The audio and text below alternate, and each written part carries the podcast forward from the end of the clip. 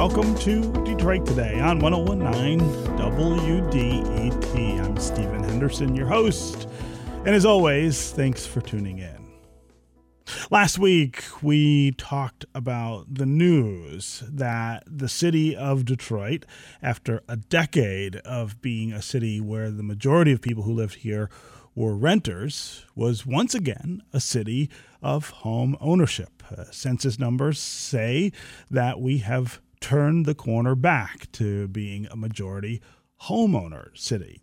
Now, this is an important milestone, not just in a numeric sense. Uh, Detroit's history of home ownership, its history of opportunity for African Americans when it comes to home ownership, make those numbers ha- have a, a, cultural significance uh, that they wouldn't in some other cities. And the fact that this had become a majority renter city was something that hung pretty heavily over our heads for the last decade. It was a sign not just of economic decline, but of a cultural threat to uh, the things that we have come to really cherish here in the city of Detroit. We talked with a city official to uh, learn more about those numbers, what things that the city had been doing from a government standpoint, from uh, a pressuring standpoint on banks and other institutions to try to expand homeownership in the city. And we talked about how it was, of course, welcome news for uh, the city of Detroit and for the administration of Mayor Mike Duggan. But the numbers were really new when we talked about them last week, and people hadn't had opportunity quite yet to really dig into what they actually show and what they might actually mean. Fast forward to today, people have had a little more time, the weekend at least, to dig more into those numbers. And we want to come back to that subject. Of course, this is something we talk about an awful lot here on Detroit Today, not just home ownership and opportunity but the connection between those issues uh, and economic uh, power and relevance for the African American majority in uh, the city of Detroit, uh, which of course has seen a lot of declines economically over the past several decades. Uh, you think about the population declines, you think about all of the things that we have lost here in the city of Detroit. It's always on our minds, and of course, we're always also trying to think of ways to turn things around. That is where we want to begin the conversation today. What does all of this mean, these home ownership numbers? How happy should we be about the increase in home ownership? And what do we need to be doing to ensure that more African Americans in the city of Detroit, who are an overwhelming majority, own homes in this city? How do we make sure that more African Americans get the opportunity to move from being renters to being homeowners? Uh, what kind of policy levers do we need to be pulling? Uh, to talk with us about all of this, we've got a really great guest. Anika Goss is the CEO of the local think tank, Detroit Future City. She is one of the leading voices in our community when it comes to talking about uh, all of these economic trends, how they affect the African American majority and how they affect the city overall. Anika, welcome back to Detroit today. Thank you so much for having me, Stephen. Yeah. So uh, you were one of the first people I emailed last yeah. week after I saw these numbers. And I did it not just because I was excited, and I was, and I still am about those numbers, but but I I, knew that you were somebody who would immediately have a number of different thoughts about that, uh, about them, and that it wouldn't just uh, be about that milestone for you, yeah. but uh, you would instantly start to think about how this fits into this wider context of. Uh, economic activity, economic progress, and of course, how equity plays out in in those contexts. But but let's start here. You have been looking at housing in Detroit for a really long time. Uh, yeah. I, I would love to know what your initial reaction was and how big a milestone you really think it is that, hey, we've turned this corner. We got this part of the the equation solved at least at least for now. What was what was your initial thought there? Yeah, um, thanks for that, and thank you for giving me a minute to giving our team at Detroit. That's right. I wanted you to come on last week, and I had to give you a little time to, to dig into exactly. it. Exactly. Right? the census sends the numbers out to the media prior that prior to all the other think tanks and folks. Um, you know, I think we should celebrate. The home ownership rate is up. And that is that's a good thing for Detroit because it's a great launching pad for us uh, to be able to start there. The challenge, the reason that we're not completely celebrating um, is that population is down significantly. Mm-hmm. We and and I know that the mayor is challenging the census numbers uh, because we we had such a big drop. We went from 670 um, in 20 uh, even 2018 as an estimate to 633 in this last census. Mm-hmm. And that's a significant number that I don't think anyone had anticipated. So you the the the problem with that, Stephen, is that if it's okay to challenge to say, well, then that can't be right. But if you don't count that number, then you can't count any of the other numbers. Now, we know that the census uh, has a margin of error mm-hmm. in terms of how they're counting and how they calculate. But I think what's important to know about this is that even with a smaller population, the number, the home ownership rate, who's left are people who are owning homes. Mm-hmm. And that is a good thing for Detroit. On the other side of it, when you look at, well, when, who did we lose? We lost a significant number of renters and we lost a significant number of African Americans and so that that really i think is concerning to us when we want to really focus on stabilizing neighborhoods while we want everyone to be a homeowner not everyone is going to get to be a homeowner at the same time sure. and if there are renters especially long-term renters it's those long-term renters that we want to be homeowners right away right they're ready they've been renting three years, five years, eight years. And there are a lot of people like that all over Detroit. We want to move them into home ownership. We don't want them to move outside of the city, which is what it looked like happened um, over the past few years, where they were seeking uh, lower rates, lower renter rates. Sure.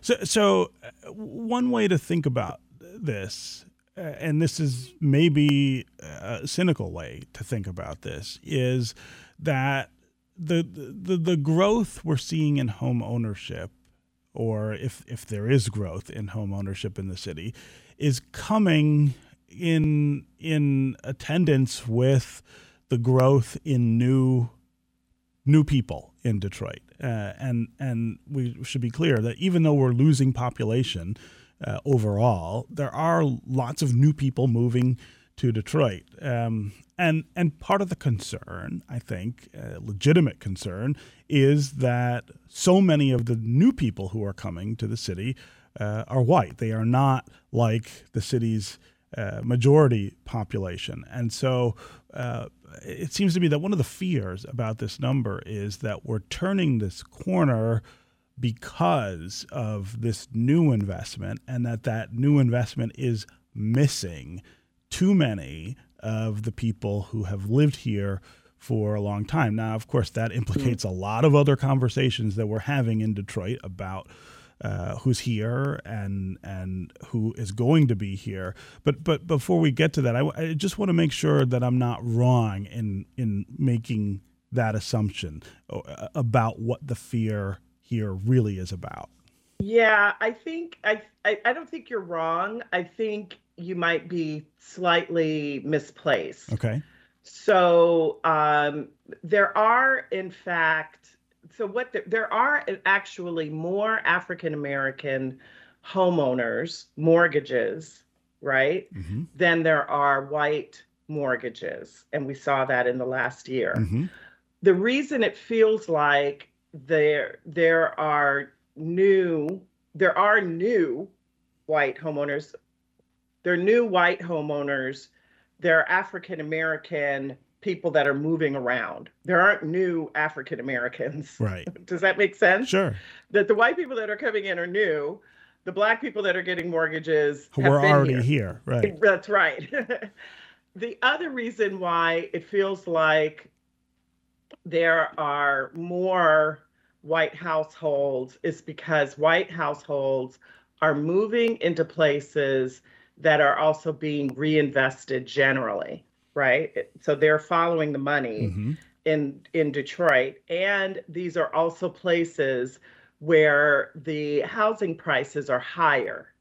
So the there there are areas that are either gentrified or gentrifying, or there are places that are just traditionally in Detroit larger homes with large with higher mortgages. So then that's noticeable, right? Those Yes. places now don't look traditionally African American the way they may have looked 10 or 15 years ago.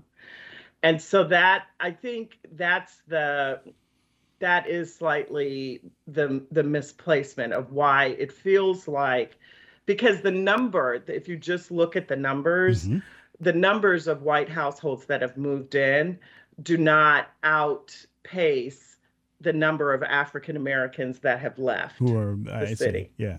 yeah. So, so uh, one of the things that But it's still problematic. Uh, right, Yeah. right. I mean, we don't have enough opportunity for Mhm. the people who who live here, and and and I want you to also uh, help uh, connect this new data to data that Detroit Future City uh, has been working with for a while that shows that the areas of the city that are growing, that are growing in population, that are growing in, in economic activity, are areas that have these new residents, right? Uh, Yeah. And that they are the only parts of the city that are growing. And that's another thing that I think leads you to that, f- to the fear that these Mhm. numbers are reinforcing that dynamic. Yeah, that's a real concern. That's something that we are very, very concerned about. That the only, at a really basic level, the only nice neighborhoods in Detroit very soon will be neighborhoods that are also majority white. hmm and that that i feel like that is problematic for everyone and that is a current trend that we're seeing because these are the neighborhoods with higher population growth and so you have to be there is some intentionality that has to happen there where we and there are other cities that have done that baltimore i think is a great example Mhm. that really wanted to prevent the neighborhoods that where where you began to see revitalization becoming only havens for upper income white households. And so they had to be really intentional about attracting African American families and other families of color. And I feel like that's something that we haven't been as intentional about here in Detroit. And we're seeing the same trend year over year. And now it's starting to feel uncomfortable because we have fewer people in Detroit. Mhm. And all of the cities, I should also say that for the first time in this census, all of the major cities have lost some population d- because of COVID. Everybody was leaving the city Sure. right? So that's something to think about. But the result of that is that we still haven't seen the gains in African American households and in the neighborhoods that we want to see uh, grow in terms of middle class neighborhoods throughout Detroit. And so I feel like that's an issue that we should all be really paying attention to in order to slow that trend. Yeah, yeah.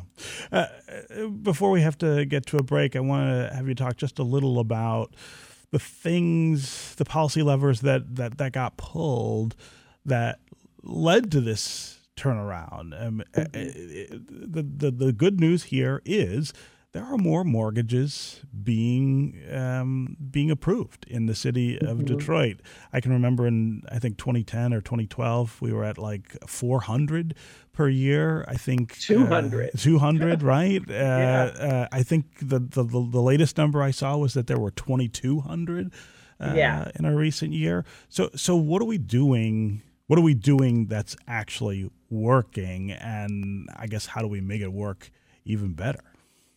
Right. I mean, I think even with the number in the uh, in in our buying in report that you were kind enough to highlight um, a few months ago, uh, we talked about that even at the number of over 2,000 is still very low uh, for the population.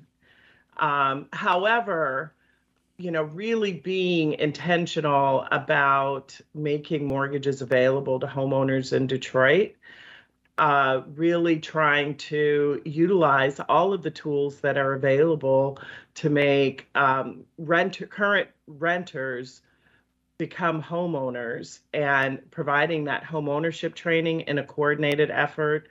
Uh, the Detroit Home Home Loan Mortgage Program was a great success. Mm-hmm uh, where they were able to really, even during a time when the financial institutions were really uncomfortable making mortgages in Detroit, there was this concerted effort to do so.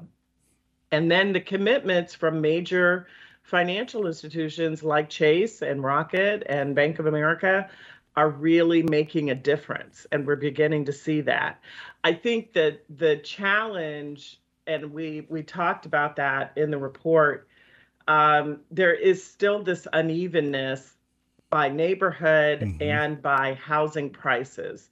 So the housing values is such a problem in Detroit that it really does affect our ability to increase home ownership to scale and that that really is something that that we have to uh, consider. And now you know it's a different economy because the because of monetary pi- policy and interest rates are much higher we're seeing the the market slow a bit which is actually good for low to moderate income buyers right? Because prices come down a little bit sure. and the market softens uh, and so, and then there's still really good mortgage products that are on the the street to be able to help people. Um, they're just a little more expensive than they were before.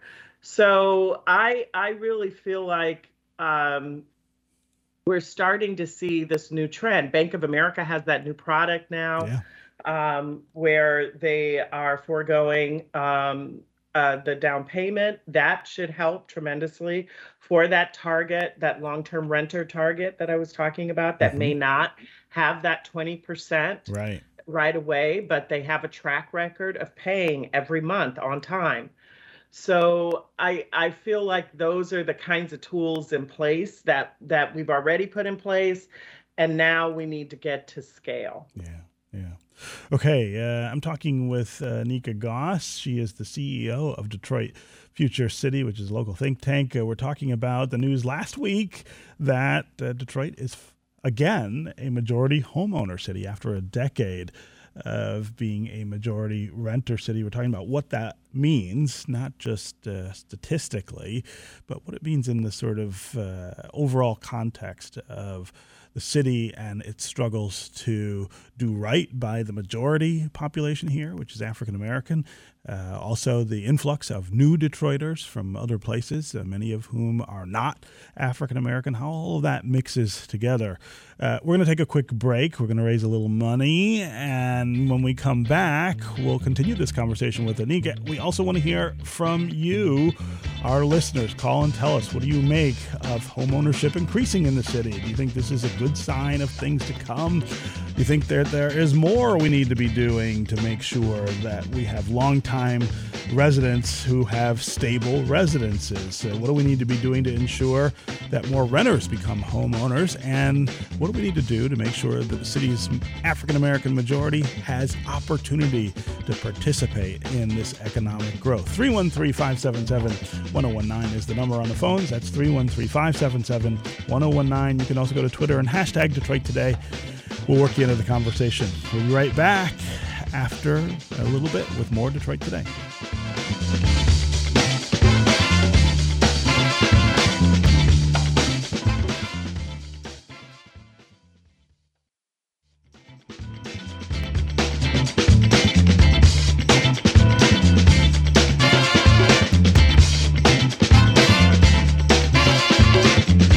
You're listening to Detroit Today on 1019 WDET. I'm Stephen Henderson, and as always, thanks for tuning in. Our guest right now is Anika Goss. She's CEO of Detroit Future City, a local think tank here in Detroit. We're talking about the news last week uh, that the census shows that Detroit is again a majority homeowner city after a decade of being a city of majority renters. Uh, we want to hear from you during this conversation as well. Call and tell us what you make of that news. What do you make of the changes that are happening here in the city of Detroit? Uh, folks coming in, new folks coming into neighborhoods and deciding they want to be Detroiters. Uh, how does that affect uh, the way you feel about the city, uh, the way the city feels to live in and play in?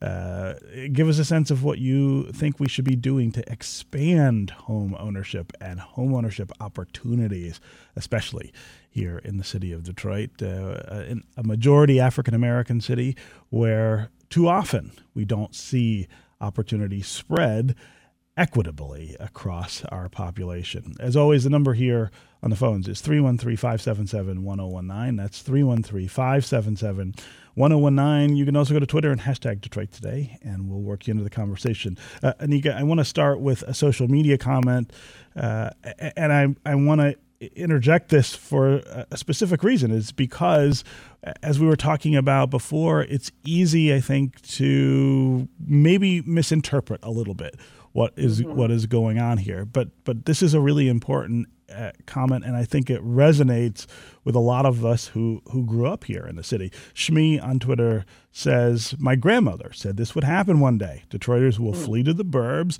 and suburbanites will buy up the city. Ownership is up mm. because people have bought Detroit homes that were foreclosed on and uh, uh, over unpaid taxes and left."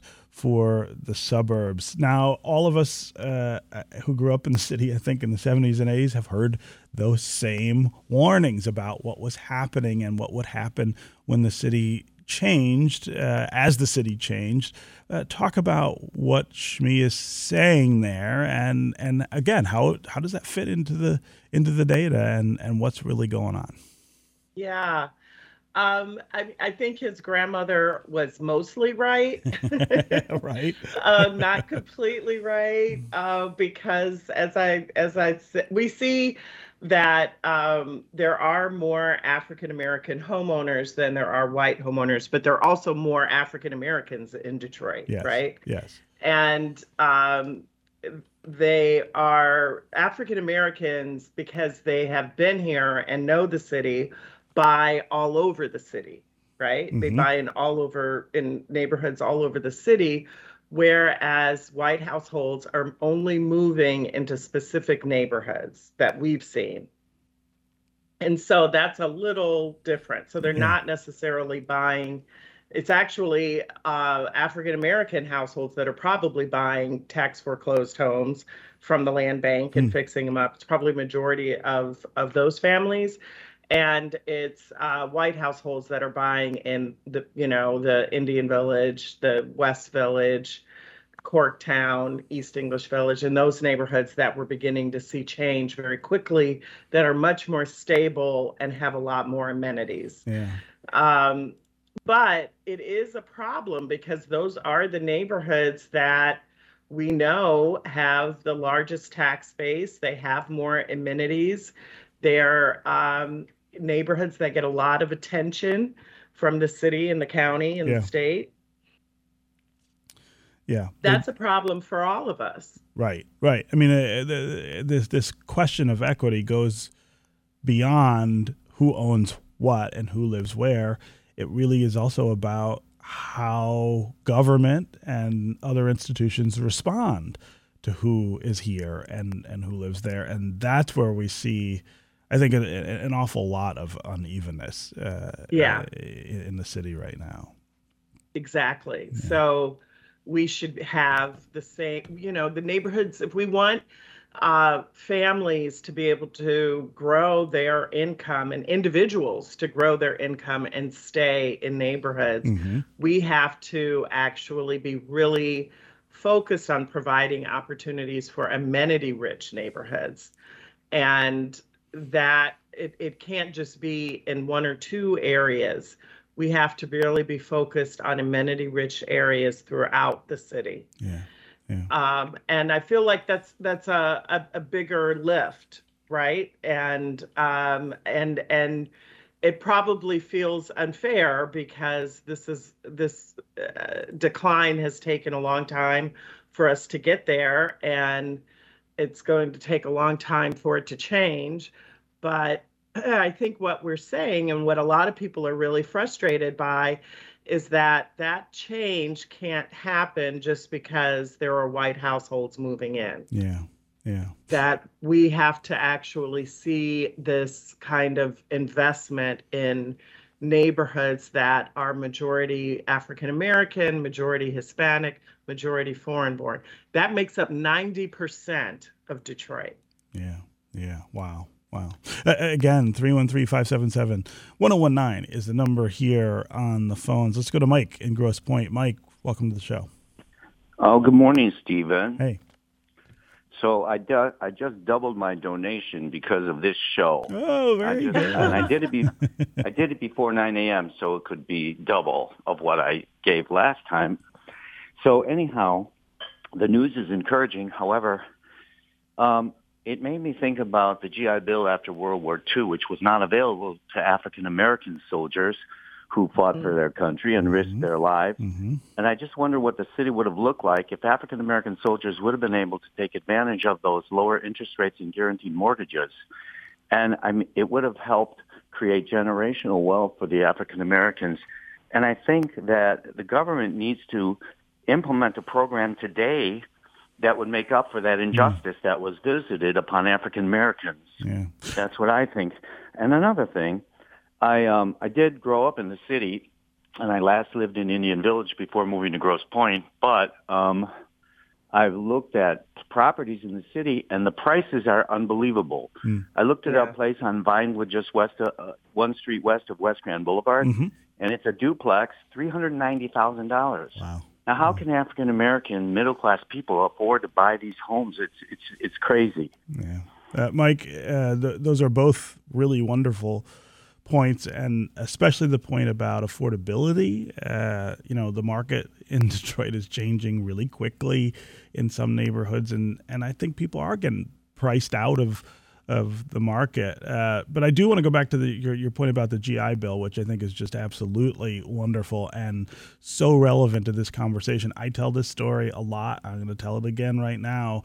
My father uh, grew up in uh, Mississippi in the 19, 1930s uh, and 40s, uh, went off to fight in the Korean War, uh, came home to a Mississippi where not only was he not eligible for the GI Bill, uh, but he couldn't even vote uh, in his home state, couldn't get jobs because of the color of his skin, and couldn't buy property, frankly. Uh, in, in in many places, uh, you, you think about all of the things that that means for our family going forward into the future, right? All of the things that he missed out on because of that racism that affect uh, us economically today. Uh, there, there's no way you can overlook that when you're talking about uh, these kinds of, of things. And your idea to go back and try to assess what that damage was and make up for it is is you know part of this larger conversation that we're having right now about reparations and things like that. Uh, but but the other point I always make about this is this is not some ancient relative I read about in a book somewhere. Uh, this was my father. This is the first man I knew. This was the person whose life and whose economic fortunes shaped mine directly. None of this stuff is as old as people want to think it is. Uh, it's it's what affects us now. But but certainly, uh, Anika, that is not a unique story here in the city of Detroit. Uh, uh, home ownership here was also shaped by the GI Bill, and it was shaped unevenly. Absolutely. And, uh, you know, we spent a lot of time looking at those HULC uh, numbers and that old federal home loan um, risk rating. Uh, where they would not allow African Americans to uh, purchase homes. Mm-hmm. Uh, and my grandfather was a World War II veteran mm-hmm. and uh, came to Detroit. And when he married my grandmother, they had to rent. Um, and they rented their first two homes before they were finally able to save up enough to buy wow. in an in a neighborhood on the west side that was deemed uh, less risky and the only place that one of the few places, one of the three places that African Americans were allowed to live in the 1940s. Mm. Mm. Um, and I I feel like that we just haven't been able to to figure out what that right reparative um, conversation looks like for sure. us yeah. right and i feel like it's i feel like we need to just pull the trigger and do it as other cities have done um, and and i feel mike from Grosse Pointe is exactly right that the the loss of wealth by um, not only the uh, the the federal home loan redlining and the, the then the segregationist redlining from realtors um, later after uh, after that, and yeah. then even the intentional um, the what I think of as intentional targeting of concentration of neighborhoods, yes. where you limit the value by limiting quality infrastructure, uh, targeting tax uh, tax foreclosure in neighborhoods, um, and and really trapping families from being able to prosper and and even receive the wealth they could receive because we have limited families in this way. Yeah. The damage runs so deep, right? We could never afford to pay the reparative damage that was done no. in Detroit recently. Yeah. Like we're not even talking about as you said turn of the century loss from families. This is like 30 years ago, mm-hmm. 20 years ago, mm-hmm. 10 years ago when lending there were there were clear lending discriminatory practices. And I I uh, I feel like this is something that I'm really hoping we get to a solution, a big solution that is uh, worthy of the time and effort for a for families that have lost so much. Yeah. Yeah. Uh, again, really appreciate the call and the context there, Mike. Uh, thanks for uh, being part of the show here. Let's next go to Joe in Rochester Hills. Joe, welcome to the show. Yeah. Hey, Stephen. How hey. you doing today? Good. Good. How are you? Pretty good. Pretty good. Walking the dog right now. yeah. Go ahead, Joe. Yeah. Um, yeah. I just. Uh, I mean, a lot of my uh, observation comments around the fact that, uh, uh, you know, we, to me, you know, it, redlining still really occurs in the city. Uh, mm-hmm. insurance rates for cars, mm-hmm. for houses, mm-hmm. um, all that sort of thing. And when when uh, somebody is thinking of purchasing or living somewhere, those factors come into play. Obviously, you know, if I'm going to pay two grand a year for car insurance, in Detroit and I can pay a thousand in the suburbs, well, that's going to play into my decision process. Um, I mean, so those those disadvantages are huge. Um, never, to me, they still have not even been uh, approached to be taken care of and equalized at all. Um, you know, and uh, I'm just wondering if this phase of the real estate in Detroit, you know, if the, if the ship has already taken off, um, because I, uh, I I recall five, six, seven years ago, um, I played music. I was playing in a band in a hotel, and I'm talking to a couple people there, and they said, "Oh yeah, we're here from Australia. We're here to buy some houses in Detroit. Hmm. We're going to buy a hundred, two hundred of them." Oh my goodness! And I go, "Geez, oh man!" I says, "I says." You know, people around the world know about Detroit, yeah. and the people in Detroit don't know about Detroit. Yeah. I mean, so you know, it just blows my mind. Hmm. Um, and I, I've been in and out. Um, I, I moved back into the city in the 80s. I grew up in Detroit, Davison and Six Mile. Hmm. And uh, uh, I came back in the 80s. I bought a dilapidated place, fixed it up, um, lived there for 12 years, got married, moved out uh, to where my wife was. But uh, um, that helped the neighborhood around me. But but the rates, insurance rates were crazy. Yeah. Everything was crazy. You know, It, it still And, uh, is, Joe. It It's still, it- still is. it's still very expensive to live here, and that's one of the the problems that you know we deal with is is that you know for middle class families making a decision about where they're going to live, raise their kids, that kind of thing, it's still a pretty big ask financially, at least. Uh, uh, to have them to have them buy uh, in Detroit, Anika, there there there is Yeah. a lot of movement on on that. I mean, there, there, there are things that people are trying to do. I should say, uh, Yeah. it, it's not having the effect that that we need it to quite yet. No, it's not having the wholesale effect uh, of reducing insurance equitably here in Detroit. Um, or, you know, and I think the city is still struggling with reducing taxes or making taxes uh, a much more moderate. There are new policies Mhm. that are being explored um, that that might help alleviate some of that. Um, but that you know when we have interviewed um, middle class african american families uh, especially those that moved to the suburbs that used to live in detroit and moved chose to move to the suburbs these were all of the things you could probably list what they said were the problems schools taxes insurance Mhm. um, very few of them, surprisingly, said crime and blight, right? yeah, They- I think they felt like they could find some place to live in the city that wasn't uh, blight ridden or and where they could feel safe, you know.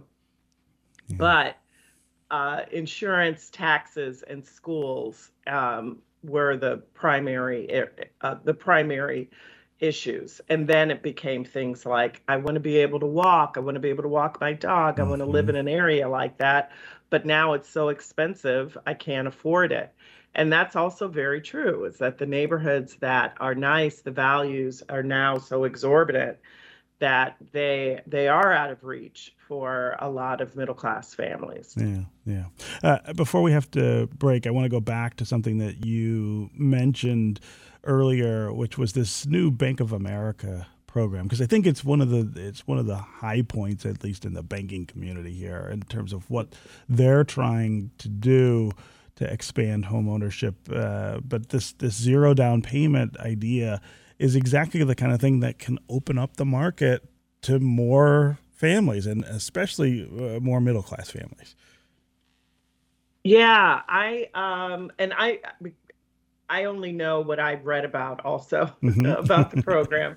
Um uh but that's exactly what we need. It's these kinds of creative tools uh that that financial institutions can take um, and make available for families um, and to create accessibilities, Yeah. especially for African American families in Detroit um, and in other cities, other pla- Pontiac and Mhm. Flint and all of those other places where there are co- Benton Harbor, where there are high concentrations of uh, moderate families that should be homeowners and are priced out of the market, or that don't are not able to ac- access home ownership because they don't have enough credit or they have poor credit.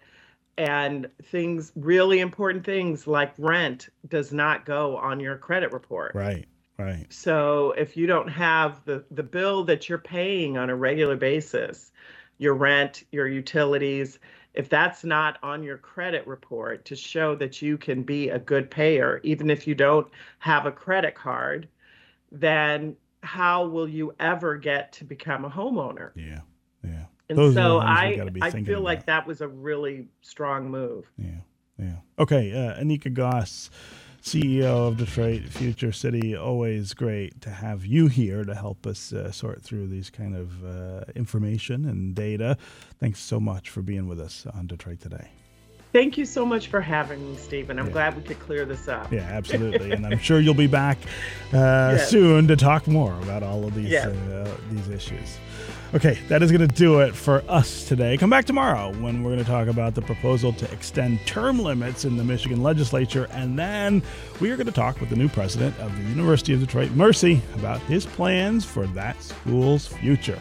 This is 1019 WDET FM, Detroit's NPR station, your connection to news, music, and conversation. We'll talk again tomorrow.